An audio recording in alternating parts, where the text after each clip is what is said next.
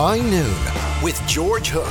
Thanks to ClaytonHotels.com with 17 hotels across Ireland and the UK. All right, uh, welcome back. Well, uh, Sharon in Dundalk, her mother had health insurance, diagnosed with terminal pancreatic cancer, and they had to call ambulances twice because of complication. She still had to spend an overnight in A&E despite her condition. Uh, I, and more to come from Sharon. Absolutely, it's appalling. Health costs here are higher than anywhere else, says a listener. Indeed, they are. What the Germans can get for 100k might cost us a million. And uh, 10,000 more beds, George? Yeah, but where are the consultants? Are they in private hospitals? No, they're not. Consultants have separate contracts in private hospitals. Uh, Barry Desmond was not a consultant. Why ring him? I rang him out of frustration. He was the Minister for Health. I had to get it off my chest. And uh, Anne voted Fine Gael last time and she thinks we need change. Well, I'm sorry to um, uh, there, Anne. It won't matter whether it's Fine Gael or Fine Gael It'll be same old, same old.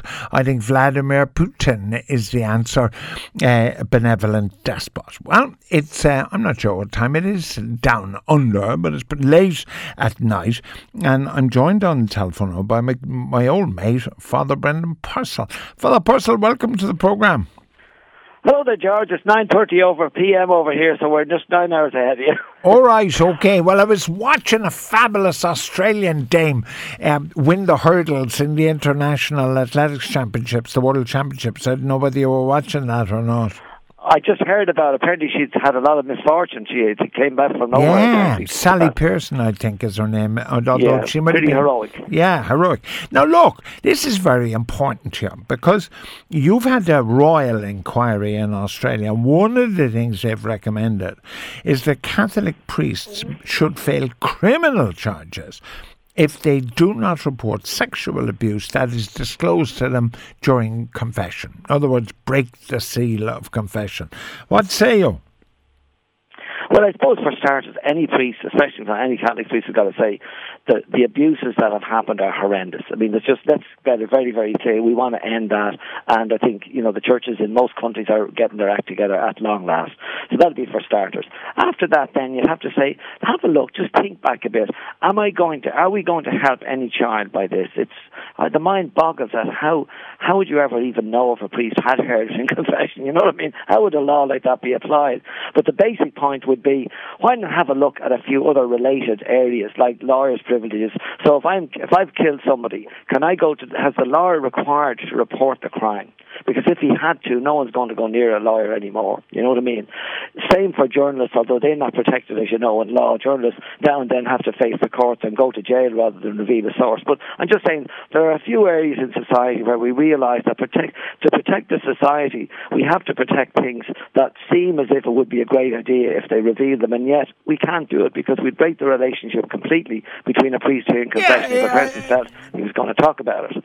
I always worry about politicians or commissions or whatever because, like, they come up with ideas but don't appear to think it through. Like, uh, first of all, um, uh, the confession is a fairly dark place. So, you, the, the fellow on the other side of the wire, you you don't really know who he is. He he confesses to sexual abuse, but he doesn't say, "My name is Joe Bloggs and I'm living at num- number 37. Absolutely. Yeah. Absolutely. So, what are you supposed it, to do now as a priest? Are you supposed to rush out? apprehend your man and hold him until the cops arrive. Yeah, I don't think it's going to happen. And in the end of the day, I mean, I just think of most, the, let's say, the one abuser I knew well, who happened to be a priest from my own class, who did six years hard time, and you know, may may have, you know, that was it.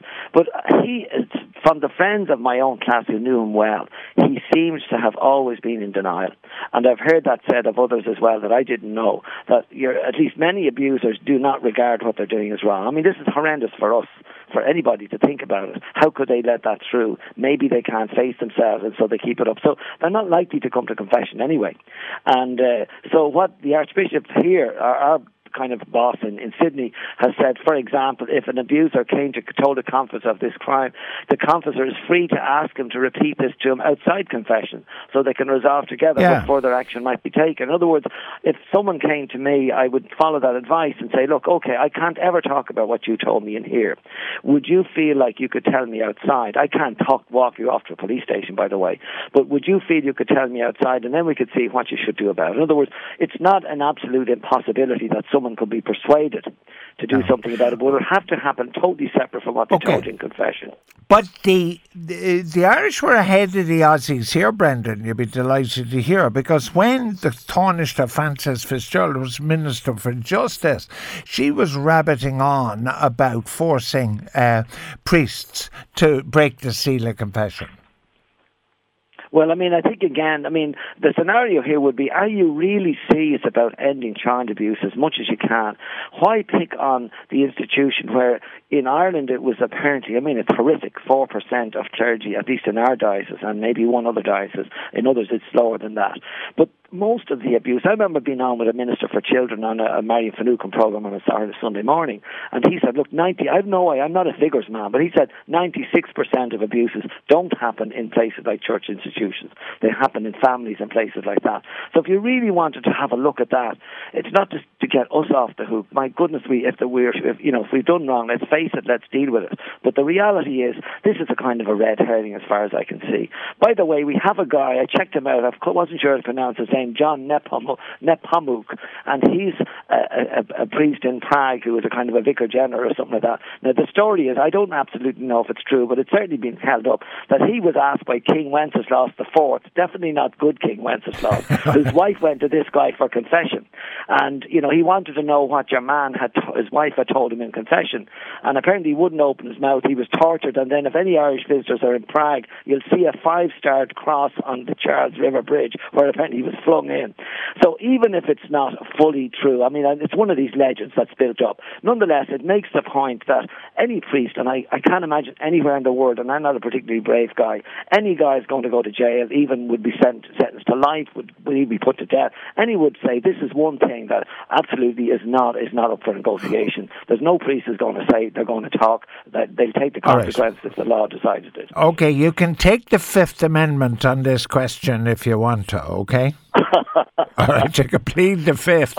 Yeah, well, in the tens of thousands of confessions that you've heard in your lengthy career as a priest, was there ever a moment when somebody told you something that uh, might have been uh, seriously or marginally illegal, the act that they were sinning, that they had sinned? Oh, you bet. Really? I wasn't expecting that, Brendan. Sorry, Okay. But the scenario, the scenario would be just to give you one little point. I remember there was, an, there was a case in America where a guy rang the police about two people, two girls who were in danger.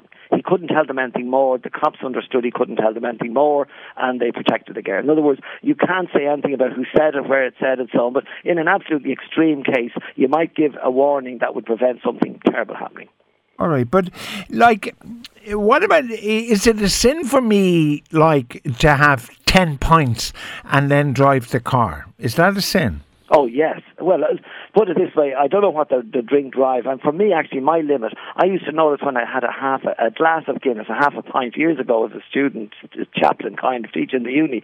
I used to drive through red lights on my little Honda 50, so I have a very very low alcohol tolerance. so for you, I don't know. I don't know what you're able to cope with. So in other words, the moral stuff would come in. What I would often say to people in confessions: What is your own personal red line? What do you notice that you wouldn't be in control of? And I mean, that's up to your conscience. So I'm not enforcing the law. I'm not a policeman. So what the law says about the limits, that wouldn't worry as much as what you know you can't do. And if you found, like I, I know I can't even have a half a pint. No, but Uh, uh, Brendan, the point I suppose I'm trying to make is uh, there uh, get away from the child abuse thing, you know, which is a very obvious Yeah, yeah, yeah, target. yeah. But there must be a ton of men and women going to confession, not in not in as many numbers as they used to, I admit, but but still who go to confession and confess to uh, some kind of illegal activity, right? So, uh, do you? Does a priest then sort of say, okay? Say three Hail Marys and resolve never No, to no. sin again, or what did Let's it? let, well, no. Let's take the obvious one. Now you've always got to have what we call a purpose of amendment. You'll have to make a promise before God, Yeah. not me. As I said, look, I'm just an idiot. I'm just working for Him. You know what I mean? Yeah. But the obvious one would be financial stuff. Right. So someone goes and rags, robs the AIB, and they've got twenty thousand under their belt somewhere. I can't forgive him unless he pays that back. Unless he, you know, and he has to be safe. Why would he come to confession if he's not safe? So there's no way. And even if, say, he didn't pay his tax and it was up to whatever fifty thousand or something, and he can't pay it back in his lifetime, I still have to say you have got to make every effort to pay up to whatever you can manage to pay between now and you kick the bucket. I can't forgive him unless he pays it back. So that sort of stuff, there's you know, there's an obvious when you come to material things like that, there's no way you can just gloss over and say you can, you know, you- you're forgiven now, you can keep the dough. You know, you just can't do that. Oh, you can't. No, no, you, they've got to give the money back. I can't forgive him unless he promises there and then to take serious effort to make a serious effort. And sometimes you have to say to someone, look, if the most you can manage is a hundred, say a hundred euro a month, a hundred euro a week, you have got to pay back that for the rest of your life. I can't forgive him unless he or her, unless they promise to pay back that back. It's otherwise we're conning ourselves. They're not really sorry for what they did if they're going to keep the proceeds. You know what I mean? Well, it, it's, that's an interesting thing, Brendan. I'm guest remember from Australia, Father Brendan Purcell, late of University College Dublin. But it's an interesting thing, Brendan, that you would have to assume when somebody comes to confession that they have a belief in the sacrament, first of all, to come Absolutely. there. And then when they come there, and whether it's income tax, robbing the bank, or whatever it might be, you have to think that the reason they came to confession is that because they have a purpose of amendment. Absolutely, and you always presume you're always so grateful when they come. I mean, um, a comment from a typical comment from me is, "Look, being a Christian isn't being perfect; it's being ready to start again. You're you're coming here to make a new start. We do our be- absolute best to help you do that. So, I mean, you do all that for the person, no matter what. But you never can avoid uh, the scenario that a purpose of amendment means. Let's say, say for example, someone comes to me and they are, let's say, let's take an easy enough case. They're addicted to drugs or to, to alcohol, whatever you like, and so they're a they're an alcoholic. They're seriously down the road in that. All I can ask that person to do is what AA would ask them to do, because if they promise before God they're not going to drink again, I'll only expect for them do the best you can one day at a time Right. today. Don't worry about tomorrow. Okay, all right. Thanks so much for joining me late at night. The late night Thanks chat me, shows. The late night chat shows will be starting soon to keep you occupied. Uh, we, Thanks a million, George. God bless you. Take care. Father Brendan Purcell uh, in Australia. I must say, um, we've we've missed him. Uh, hard border, soft border, stupid border, whatever kind of border. Uh, the story changes every single day. I'll bring you up to date with the latest story on Brexit in just a moment. And Michael Graham's here at one o'clock.